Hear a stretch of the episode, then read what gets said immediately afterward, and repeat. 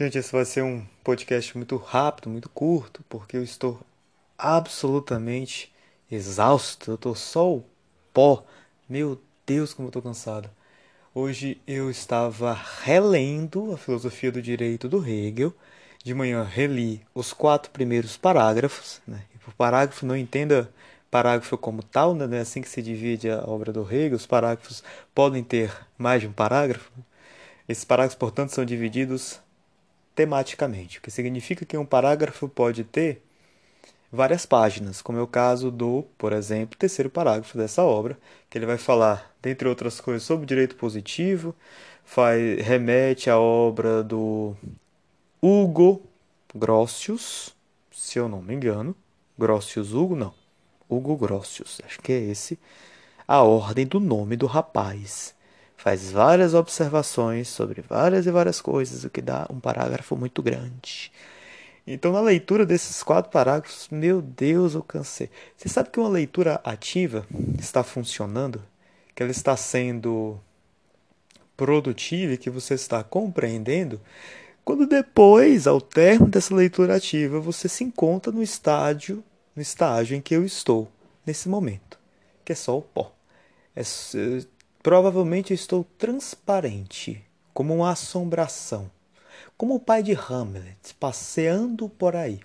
Aliás, eu estou relendo Hamlet, então quem sabe, né? Saia um podcast sobre isso, saia um podcast. Hamlet é uma obra impressionante, cara. Muita gente comentou sobre ela, a começar pelo próprio Freud. Isso é um comentário extremamente importante, que depois é retomado pelo Lacan.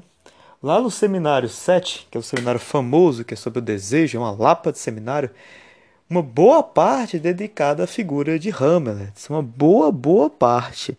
Enquanto que no Freud você vai encontrar algumas passagens, algumas citações, sobretudo na interpretação dos sonhos. Então, quem tiver esse interesse, mas também reconstruir um pouco aqui a história intelectual da coisa, você encontra na estética do Hegel uma é uma atenção razoavelmente pormenorizada sobre essa obra e sobre o personagem específico de Hamlet, o que, é que ele representa para a intelectualidade alemã. É uma espécie de modelo de intelectual no mau sentido da coisa, que é um intelectual hipocondríaco, mas também uma certa exaltação, salvo engano, da ironia que esse personagem encarna.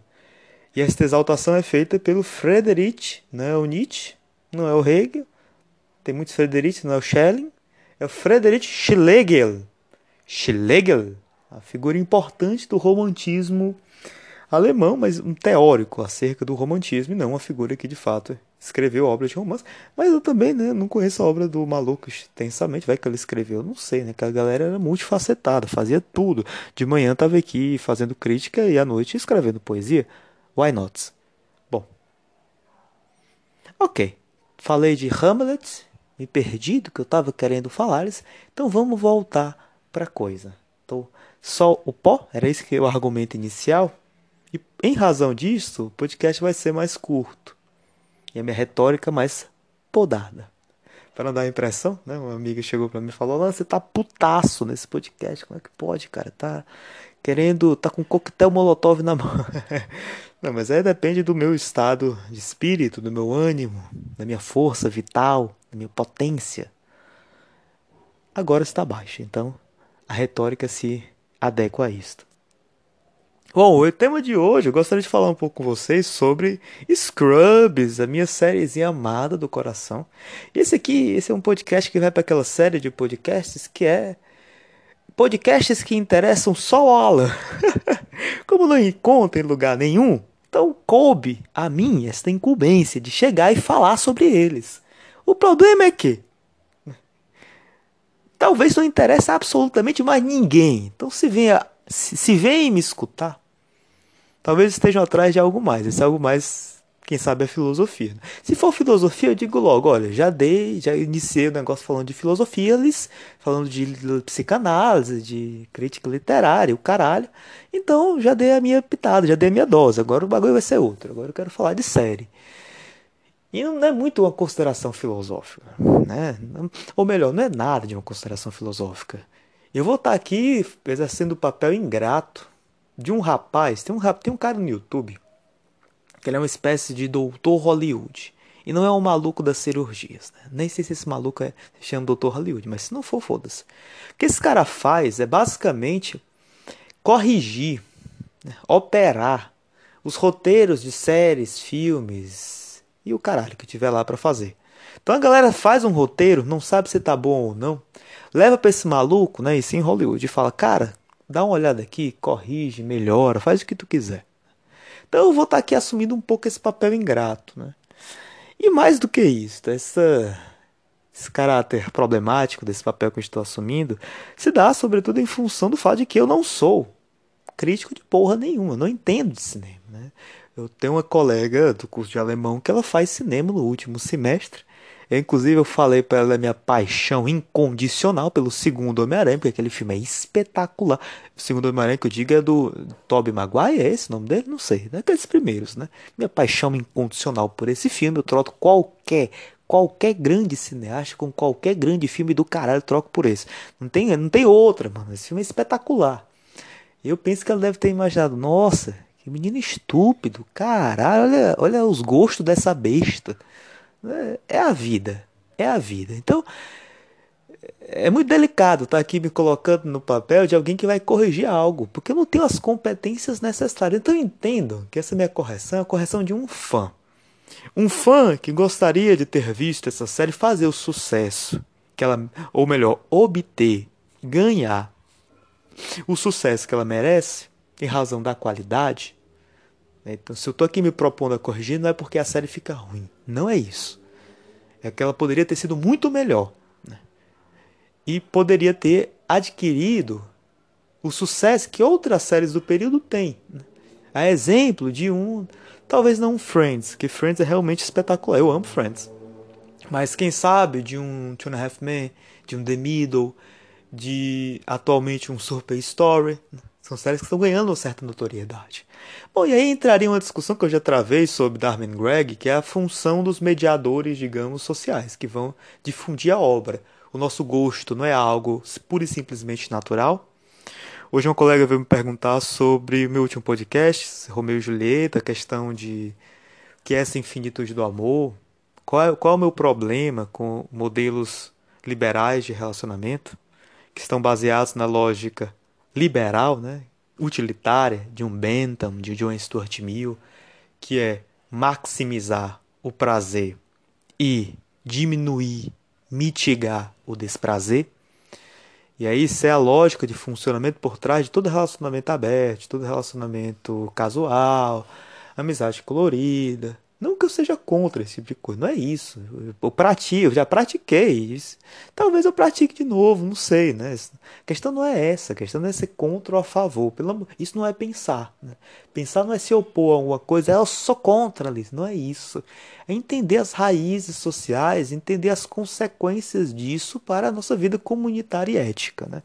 Então, quando eu defendo a figura de um Romeu e Julieta, no seu caráter da infinitude, eu estou cada vez mais convencido que o Shakespeare é um crítico, um protocrítico da finitude que vai se desenrolar, se aprofundar e se radicalizar no capitalismo, né?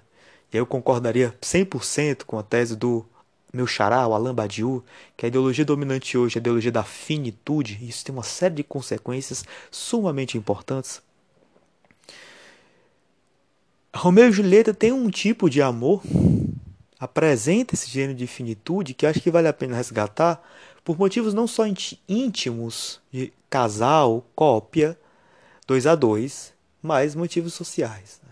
E nesse sentido, eu me coloco como um crítico desse tipo de relação liberal e o que é que isso expressa. Comecei falando disso e não sei porque eu entrei nesse assunto. Eu sei que essa minha amiga veio me perguntar sobre isso, então estou até aqui expondo um pouco para vocês por men, por ah, ao, no pormenor, detalhadamente, falhou a palavra, detalhadamente, algo que eu pretendia introduzir ali com Romeu e Julieta, mas as coisas que eu falo nunca ficam exatamente claras, né? Eu tenho, eu tenho sempre intenções por trás de que essas intenções sempre ficam bastante mascaradas por várias outras coisas, mas faz parte, né? Pensar é como lidar com uma cebola, eu vou descascando ela, as várias camadas, até atingir o núcleo, a nódoa, o caroço racional da coisa. Então não há pensamento que assuma a postura preguiçosa de ser pura e simplesmente receptor.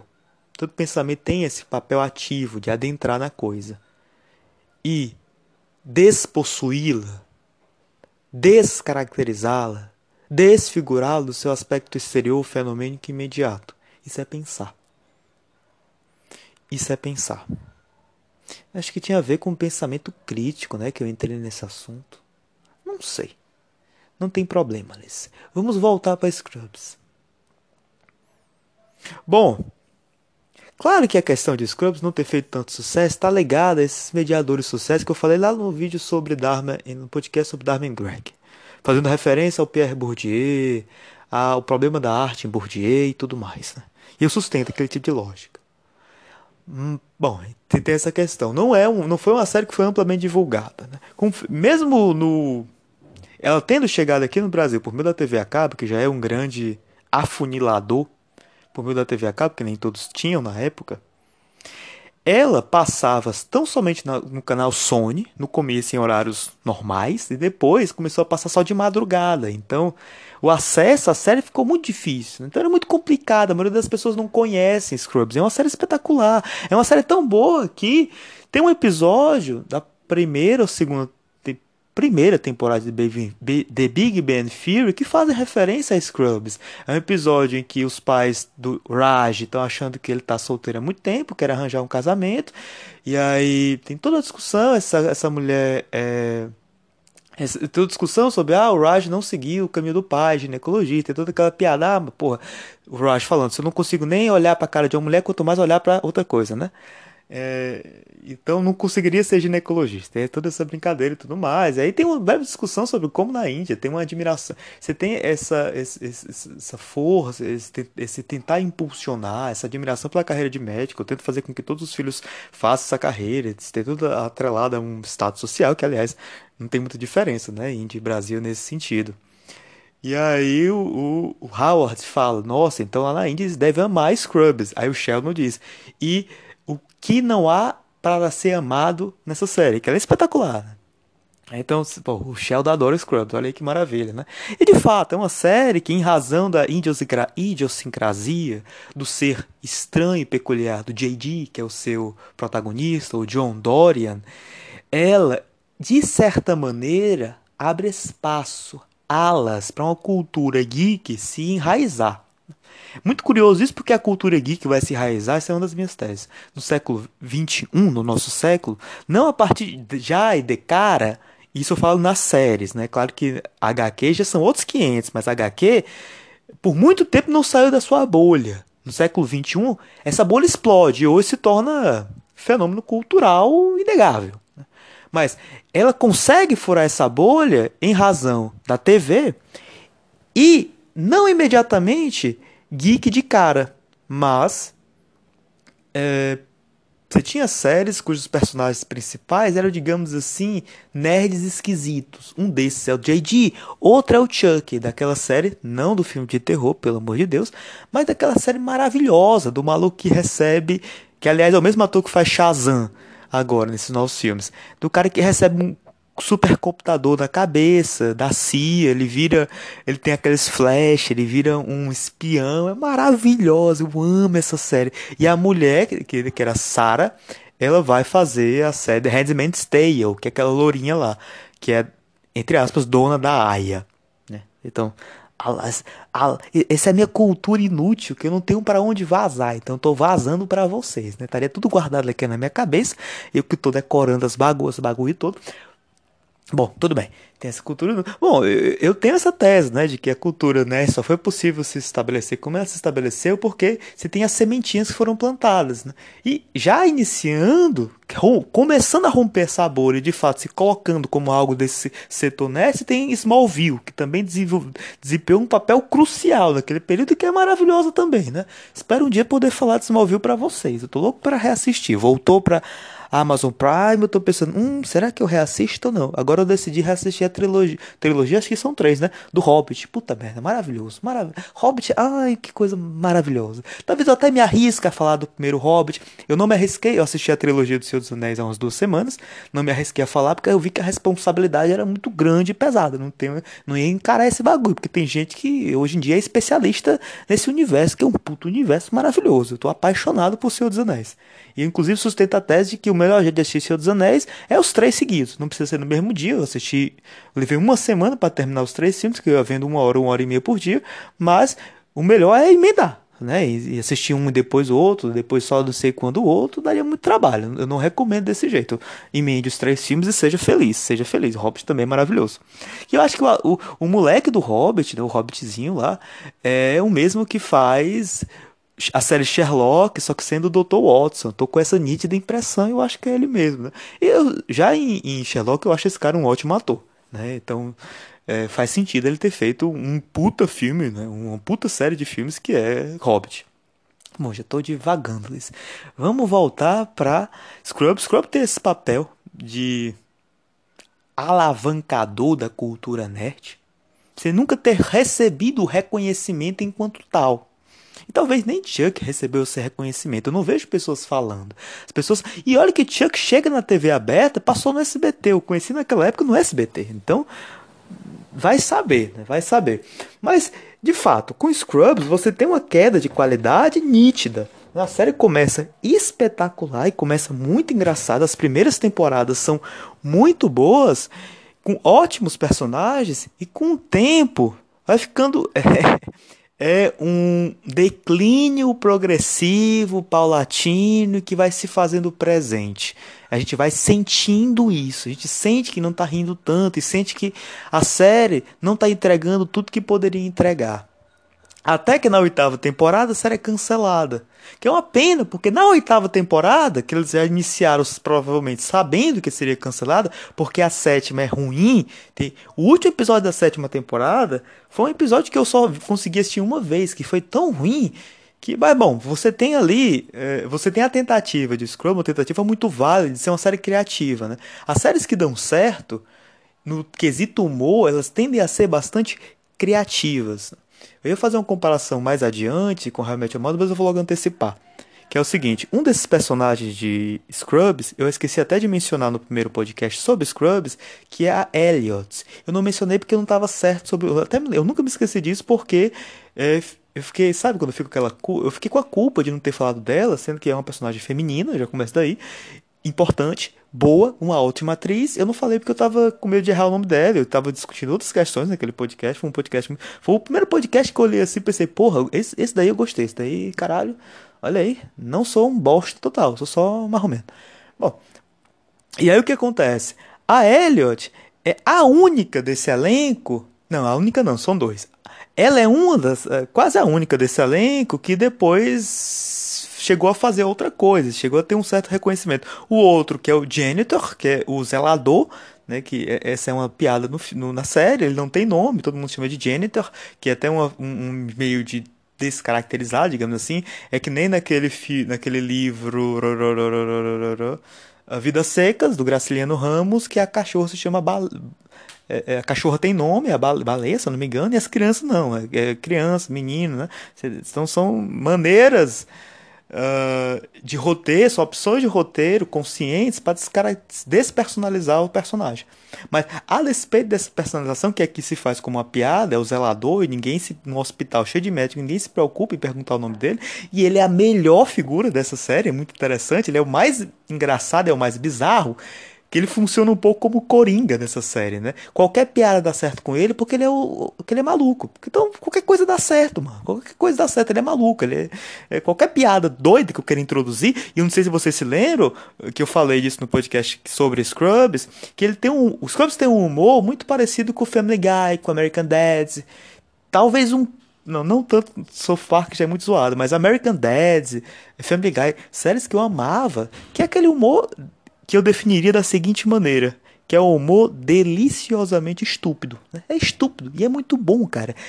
Daí o cara, o cara tem um pouco nerd, o cara tem um pouco de não se levar a sério, brincalhão demais da coisa, e eu adoro, simplesmente adoro. Eu entendo quem não vai gostar desse tipo de humor, né? eu entendo a, a aversão que ele, que ele pode suscitar, que inclusive é uma coisa. Se eu faço esse tipo de humor estúpido, mas delicioso, num desenho, como é Family Guy, tá tudo bem, né? Eu quase que espero, eu entendo que um desenho, em razão da sua forma particular, isso também está presente em animes de comédia, possa aloprar um pouco, né? Possa chutar o balde e fazer se valer, digamos, da plasticidade que a sua forma de desenho lhe oferece. Então, bom, vocês é, sabem o que eu quero dizer. Vocês viram pica-pau quando vocês cresceram. Pica-pau também tem esse negócio de ser muito doido e muito estúpido. Né? É, essa é uma série que tenta fazer isso. Consegue em larga medida. Consegue em larga medida. O J.D. que ele tem as suas, as, as, as suas ansiedades. Ele é um personagem que fica fantasiando demais. E nessa fantasia, aí, aí vem o caráter quase que mágico, o caráter estúpido, o caráter louco da coisa, né? E de fato, essa série ela tem uma criatividade muito própria, ela força os limites do humor. Isso é bom, isso é muito ousado, nem sempre paga bem. E essa isso se encarna bastante na figura do zelador. Por que, que eu tô falando dele? Porque esse cara depois foi fazer uma série e foi ser o personagem, o protagonista dessa série, que é The Middle. Então ele é o Mike. E é espetacular esse cara, das duas séries inclusive. E quem quer me conhecer, um dos personagens que mais se parece comigo na vida real é o Mike, né? Aquele cara carrancudo, aquele cara sério, aquele cara chato. Eu sou insuportável. Pelo amor de Deus, eu sou insuportável. Não é o Mike, sou eu todinho, cara. Sou eu todinho. O outro é o Greg, de Darman, Greg. Claro, né? Tem que ser sempre personagem meio chato, meio carrancudo, meio uh, insuportável. São personagens neuróticos, né? Isso é muito característico meu, ser neurótico. Bom, você tem o Zelador e a outra que é a Elliot. A Elliot foi fazer outra série depois, que é, bom, fez uma temporada e meia de How I Met Your Mother. Ela é a Stella. Você lembra aquela lourinha com quem o Ted quase se casa e é deixado no altar porque ela estava ainda apaixonada pelo ex-marido e tudo mais, com quem ela tinha uma filha, tem toda essa história, né? Que aliás, o pessoal tende a julgar muito ela e não gostar dela por causa disso, né? Mas uma das riquezas, uma da força de How I é nunca ser preto no branco, nunca ser unilateral. As coisas são sempre cinzas, sempre mais complexas. Até mesmo a questão de no fim, spoiler, no fim. Não, vou dar spoiler não, foda-se. É, essa questão da Robin ou da Tracy, que é a Mother, é, essa indecisão do Ted, digamos assim, indecisão do roteiro, então essa decisão já prévia que desagrada muita gente, não é fácil né, dizer, ah, mas está errado e tudo mais. Até hoje suscita discussões. Né? Esse é o caráter de ser, não ser preto no branco, mas ser cinza. É uma complexidade, uma riqueza que faz com que a série se sustente ainda hoje seja uma ótima série. Né? Isso tem também presente em Friends, por exemplo, a questão do, da, do Ross e da Rachel. É, we, were, we were on a break, a gente estava dando tempo, não estava dando tempo. Até hoje gera, gera debates e a coisa nunca é tão definitiva. Né? Eu acho que ali o Ross foi muito filha da puta, mas tudo bem. Tudo bem. Em certa medida eu entendo ele, né? Mas bom, tá bom. É, Bom, você tem a Elliot que faz um certo sucesso depois, mas só com isso, depois eu não encontro mais ela em lugar nenhum, os outros personagens eu não encontro em lugar nenhum, que é uma pena, são todos espetaculares, eu queria ver mais. E o que acontece? Você nota o declínio da qualidade da série. Na sétima temporada que eu disse foi ruim, tinha episódios ruins, um episódio de, que é o último episódio da sétima, que é uma tentativa de criatividade, eu tenho de reconhecer esse mérito, dele forçar um pouco os limites representativos, ele faz uma história de é, infantil, digamos assim. Eu estava lendo, o personagem estava lendo uma história infantil desses contos, né, para o seu filho e aí foi meio que como se a série se passasse dentro desses contos infantis, numa época medieval e tudo mais. Foi um episódio muito ruim. Você tem outros que são ruins também, mas que também denotam uma certa criatividade. O episódio que a tinha uma mulher que tinha uma doença que estava escutando tudo. É, como se as pessoas estivessem cantando, sabe? As pessoas chegam para ela, falam normal, e na cabeça dela as pessoas estão cantando. Então esse episódio é um musical. Foi ruim, mas mais porque eu não gosto de musicais, eu acho insuportáveis quase todos. Mas isso é outra questão.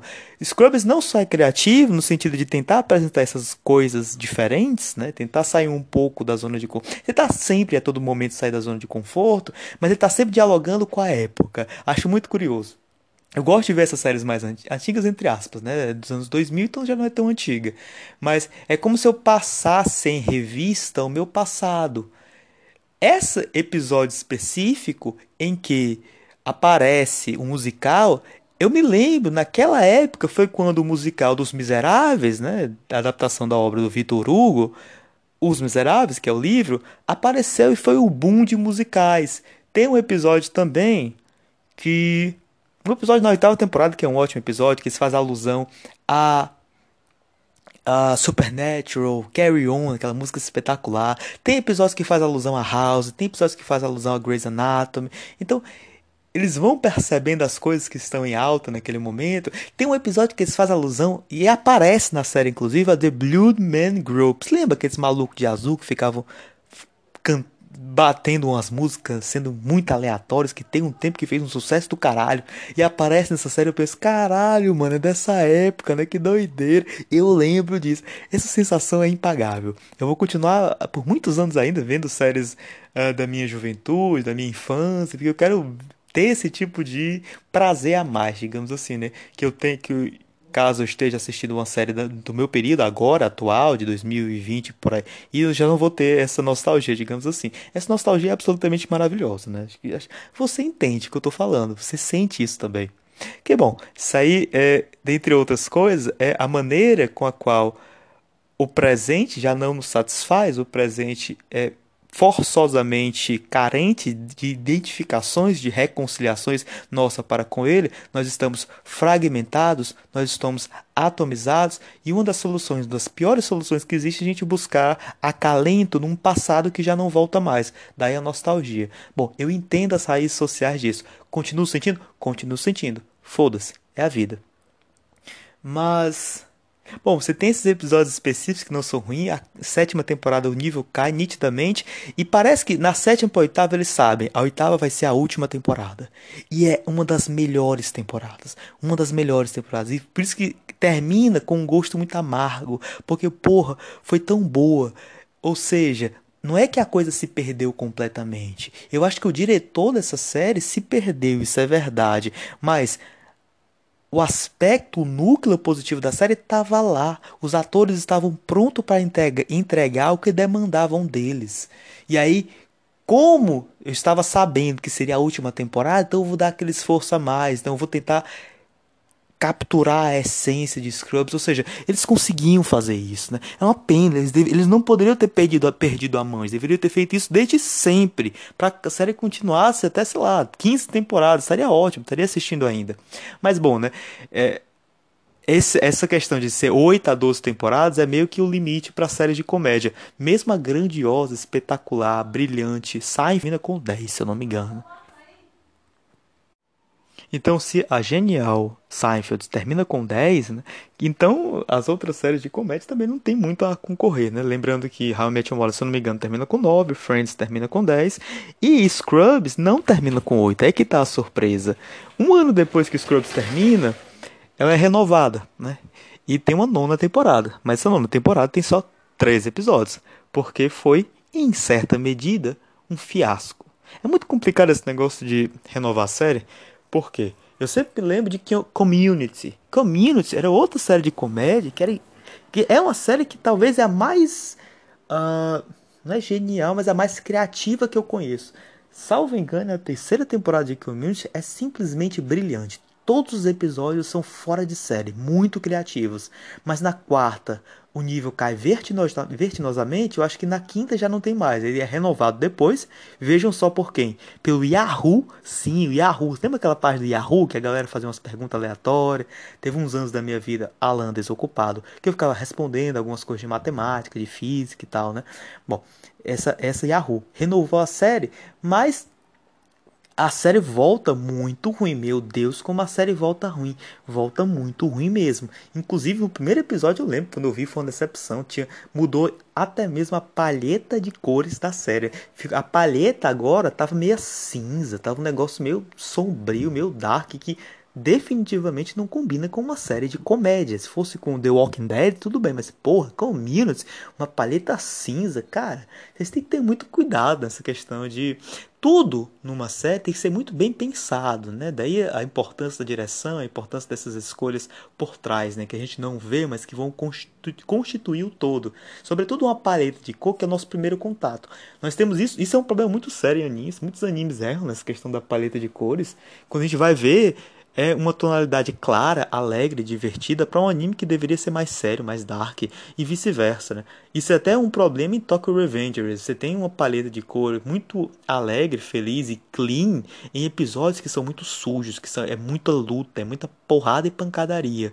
E, ou então que tem um drama um pouco mais forte. Isso não deveria acontecer. Isso quebra a imersão que eu estou tendo ali com o anime, então com a série, por aí vai. Mas você tem esse problema de fato, que é renovar a série e o negócio não dá muito certo.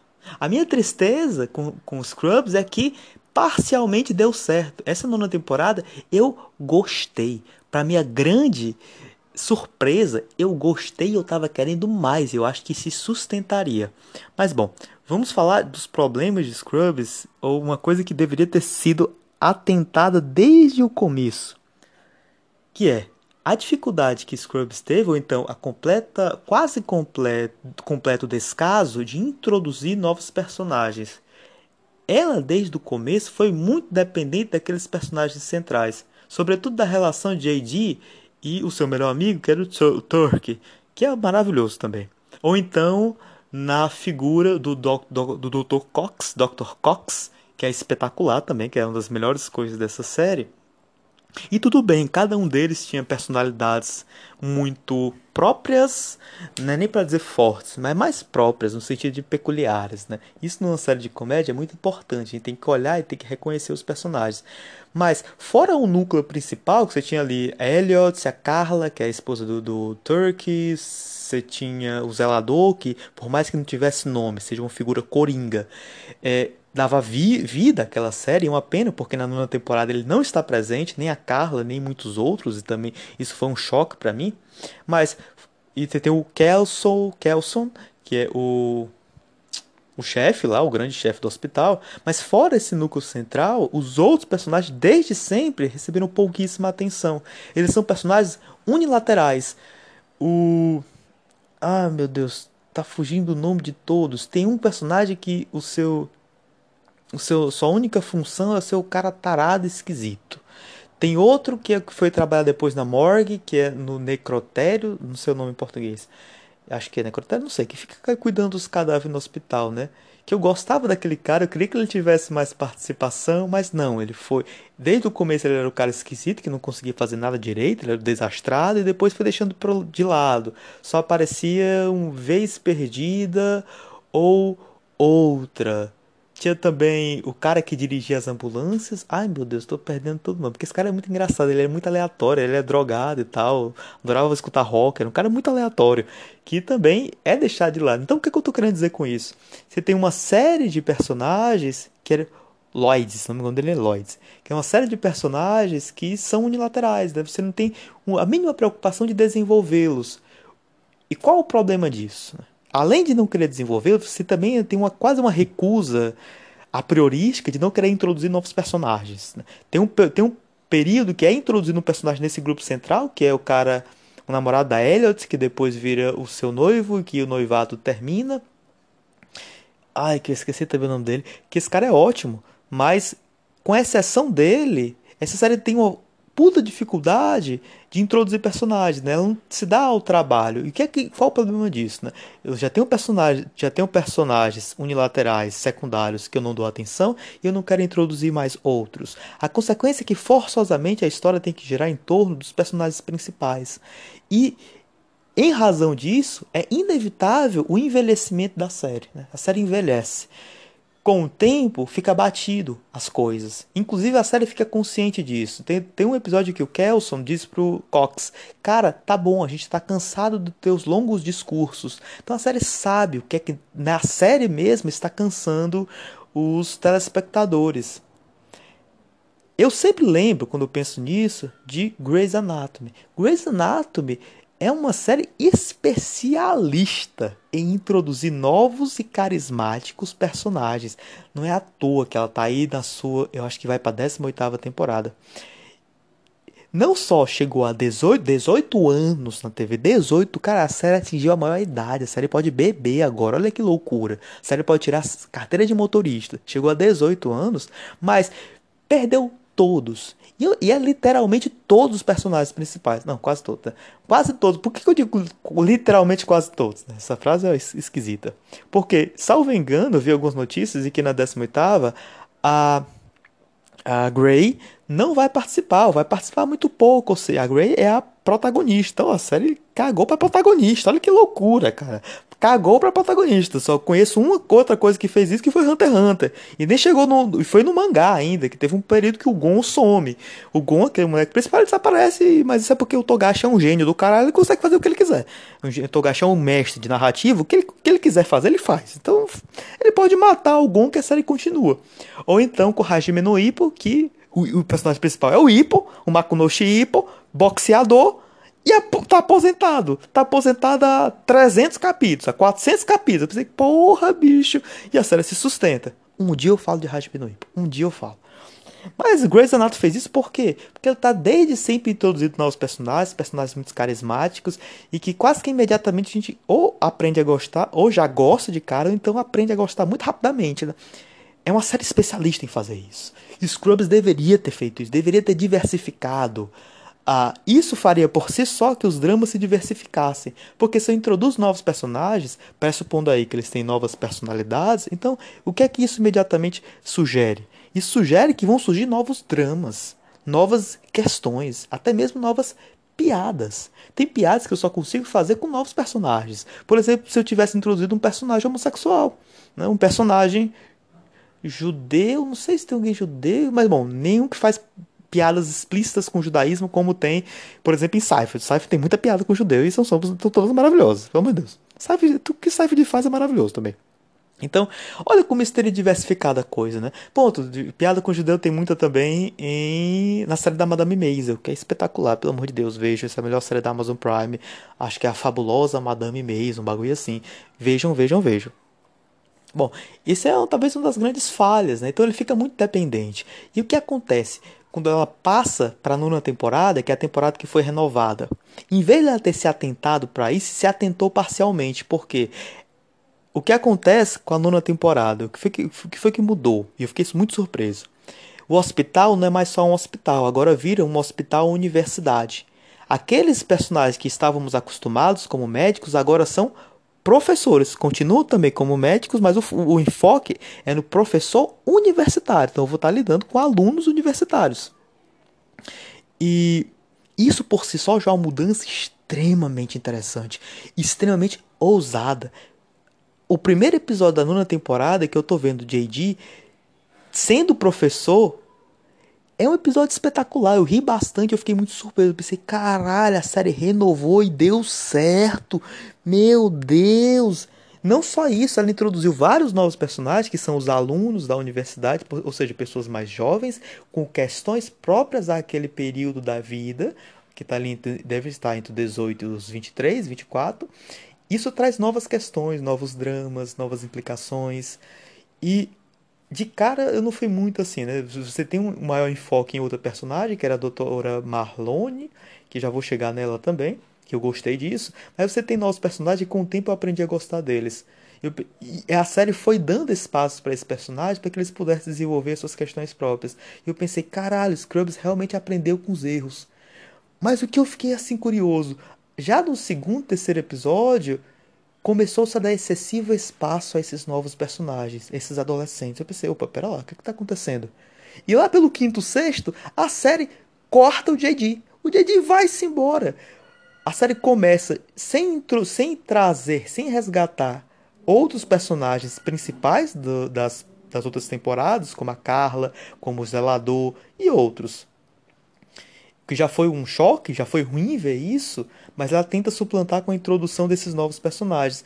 E ela vai e corta o JD. O meu o negócio é isso, cara. O que foi que a série faz? Bom, a série percebe que ela só se sustentou em razão desse núcleo principal. O que ela deveria ter feito foi diversificar. Ela diversifica mais ou menos e corta a única coisa boa que ela tinha ainda, né? Que são os seus personagens principais que sustentavam a série.